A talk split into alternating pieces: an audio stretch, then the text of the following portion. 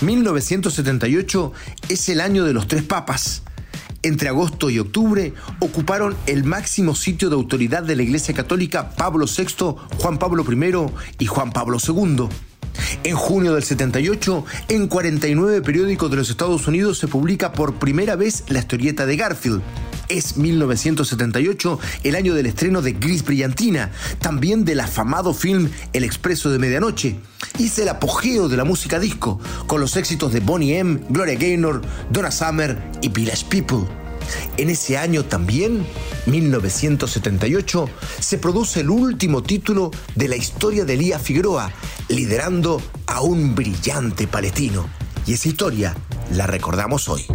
Chile y la máquina del tiempo, un podcast conducido por Fernando Solabarrieta, exclusivo de Footbox.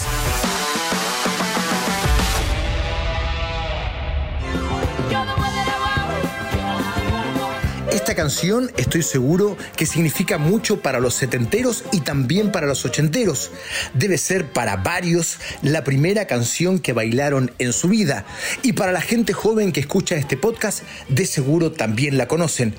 Es la canción de Gris Brillantina, que se estrena en junio de 1978, una película musical estadounidense ambientada en los años 50 dirigida por Randall Kaiser y protagonizada por John Travolta y Olivia Newton-John.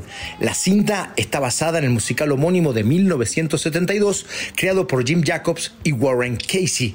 Fue un rotundo éxito y consolidó la carrera de varios artistas principales como la del mismo Travolta, Olivia Newton-John, la de Stoker Channing y la de Jeff Canaway, así como la de personajes secundarios como el actor Lorenzo Lamas. Pero no fue la única gran película de ese año. En agosto se había estrenado Expreso de Medianoche, película ganadora de varios premios internacionales, que fue dirigida por Alan Parker y contó con Brad Davis e Irene Miracle como actores principales. El guion es obra de la famoso director Oliver Stone. Está basado en un hecho biográfico real ocurrido en 1970, la historia de Billy Hayes, un joven estadounidense que fue detenido por posesión de hachís en el aeropuerto de Estambul, Turquía, y que fue condenado a 30 años de prisión por tráfico de drogas. Fue sometido a vejaciones en un ambiente infrahumano y logró escapar a Grecia, donde fue detenido y deportado a los Estados Unidos. Billy escribió el libro homónimo en que se basa el film. Todo eso ocurrió en 1978, año en que además el mundo asistió a un hecho casi inédito, la asunción en el papado de tres hombres. En agosto, en el Palacio de Castengandolfo, en Italia, a las 21 con 41 minutos, falleció el Papa italiano Pablo VI. En agosto también, el 26 en Roma, el cardenal Albino Luciani es elegido Papa con el nombre de Juan Pablo I. Pero el 28 de septiembre, en Ciudad del Vaticano, el Papa Juan Pablo I muere tras solo 33 días de pontificado.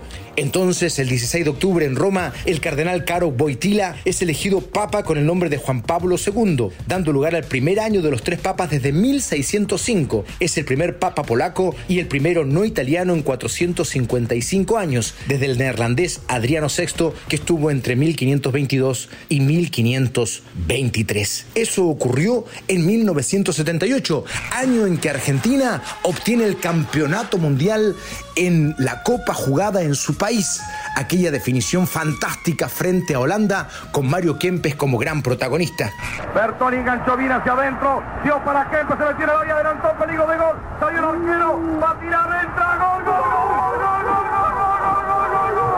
y ese año 1978, en medio de la irrupción de la onda disco, con Village People, con Bonnie M, aparece la irrupción del palestino de Lía Figueroa, que consigue el título de la primera división del fútbol chileno en un equipo inolvidable, que incluso registró un récord increíble. En 1977 Palestino da un tremendo golpe. Logra repatriar al gran Elías Figueroa, defensa estrella en Peñarol e Internacional de Porto Alegre, que había obtenido el título de mejor jugador de América tres años de manera consecutiva, el último en 1976. Los resultados no se dejan esperar y acaban en el tercer lugar ese año a cuatro puntos del campeón Unión Española, a quienes Derrotan, eso sí, en la final de Copa Chile consiguiendo el primer título de Elías en Palestino, pero la recompensa mayor llegaría al año siguiente. La tarde del 25 de noviembre de 1978, el Estadio Nacional se vistió de gala para acoger el duelo entre albos y árabes, válido por la última fecha del torneo. Debía haber unas 40.000 personas y seguramente unos 5.000 nada más eran hinchas de Palestino. Fuera de la cancha sí había mucho calor y también mucha tensión en las esferas gubernamentales donde se realizaban extenuantes esfuerzos diplomáticos por evitar la inminente guerra con Argentina a causa de una disputa por las tres islas ubicadas en el canal del Beagle, Picton, Nueva y Lennox. En lo futbolístico, Palestino llegaba como puntero absoluto del fútbol chileno con 51 puntos y una gran campaña donde solo habían perdido cuatro partidos, tres en cancha y uno en secretaría, como ya contaremos. El equipo de Caupolicán Peña formado en Colo Colo y que venía de un fracaso estruendoso al no poder clasificar a Chile al Mundial de Argentina 1978, basaba su poderío en el equilibrio extraordinario de sus líneas. Atrás destacaban la solvencia del Loco Araya, de Lía Figueroa y Edgardo Fuentes. En el medio sobraba talento con Sergio Messen y Manuel Rojas, y adelante brillaba con luces propias Oscar Fabiani, quien llevaba 35 goles convertidos. De hecho, solo le faltó uno para igualar el récord de Luis Hernán Álvarez. La escuadra árabe era escoltada solo dos puntos por el sorprendente Cobreroa, que recién se estrenaba en primera división. Por eso la consigna era ganar o empatar frente a los salvos y estar atentos a lo que sucedía en Talca, donde los loínos se enfrentaban a Rangers. Colo Colo, en tanto, llegaba en sexto puesto y ya pensando solo en las vacaciones. El 4 de marzo de 1978, en la primera fecha del torneo nacional, y con un solitario gol de Pedro Pinto, palestino invicto desde el 7 de agosto del año anterior, derrotaba por 0-1 Higgins en Rancagua y entonces firmaba su vigésimo tercer encuentro consecutivo sin conocer la derrota, pero la mala inscripción del autor del tanto terminaría otorgando el triunfo por secretaría al conjunto celeste.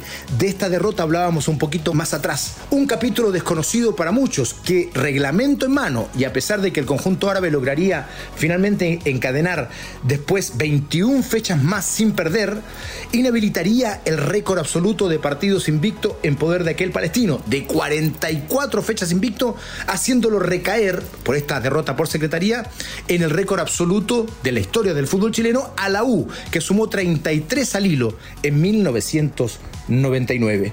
Pero volvamos a la tarde del 25 de noviembre, con las voces de la época, con Carcuro, ahí, fuera del camarín número uno, esperando la salida de Palestino. Oscar Fabiani, ¿hay gol para Palestino hoy? Bueno, Dios quiera que sí, para darle el título y ¿Qué, más puedo pedir? Que hacer un gol o dos, no me importa. Lo único que me importaría es hacer un gol para que Palestino salga campeón. Suerte. Gracias. Así los hombres van uno a uno, rumbo a la cancha. Desde los primeros instantes, Palestino mantenía un dominio absoluto en el partido. Manejó el encuentro a su gusto. Ellos sabían que la única forma de combatir la ansiedad era repitiendo la calma y consistencia de otros partidos. Y así fue como, a pesar de que Colo Colo mostró algo más en el segundo cuarto de hora, en los pies de Chamaco Valdés, Crisosto y Caselli, grandísimos jugadores de aquel Colo Colo, todavía lo hacían con poca profundidad. Entonces, a los 27 minutos, un fantástico zurdazo de Manuel Rojas desde 30 metros en un tiro libre fue imposible de atajar para Nef. Inauguró así la cuenta y Palestino simplemente se desató. Vamos a ver quién ejecuta. Manuel Rojas. Manuel Manuel Rojas. Soberbio, magnífico, una zurda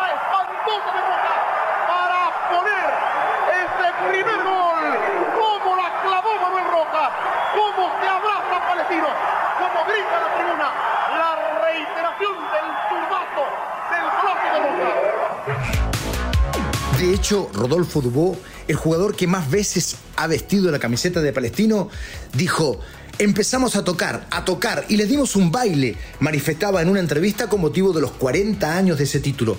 Es que ese equipo era muy bueno, hasta los malos éramos buenos, decía Rodolfo Dubó.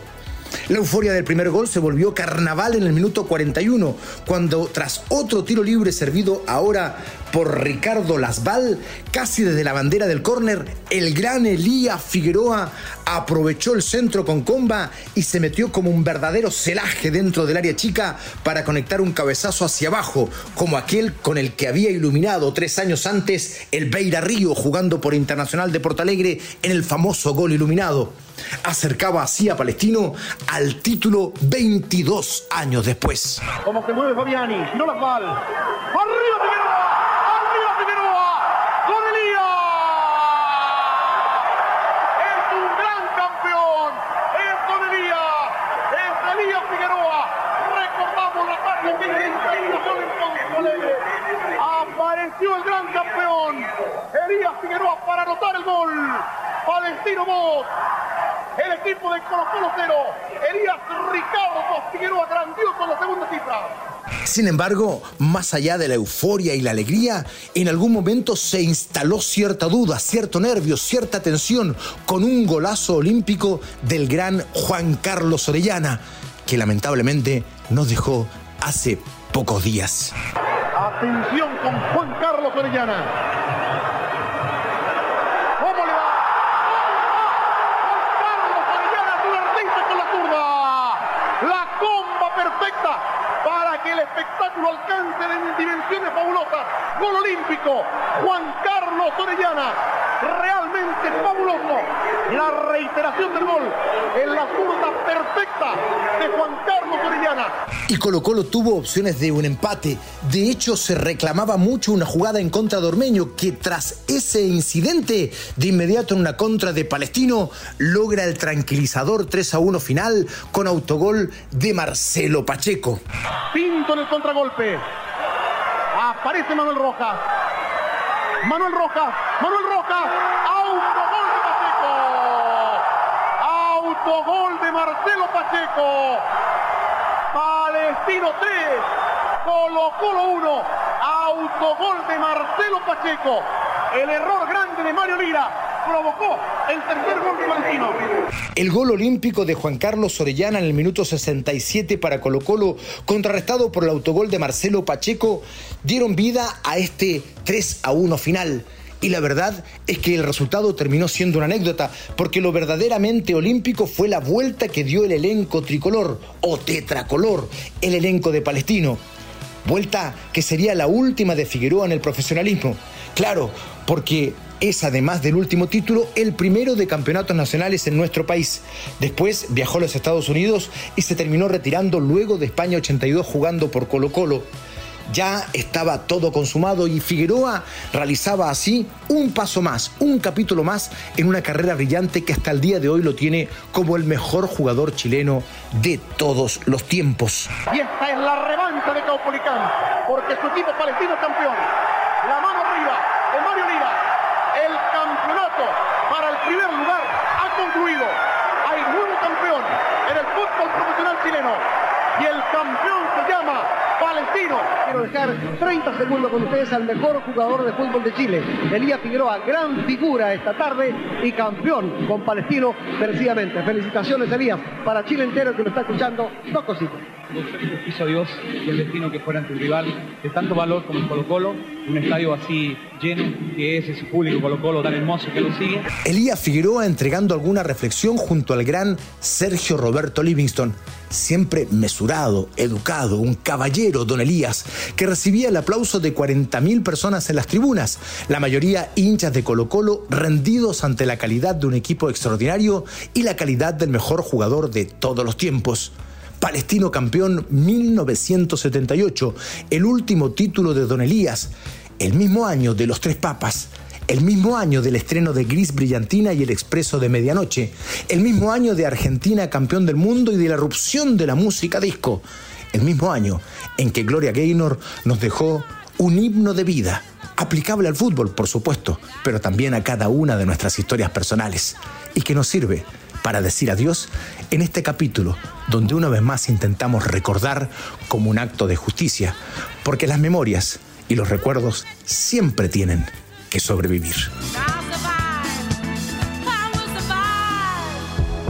Esto fue Chile y la máquina del tiempo, un podcast exclusivo de Footbox.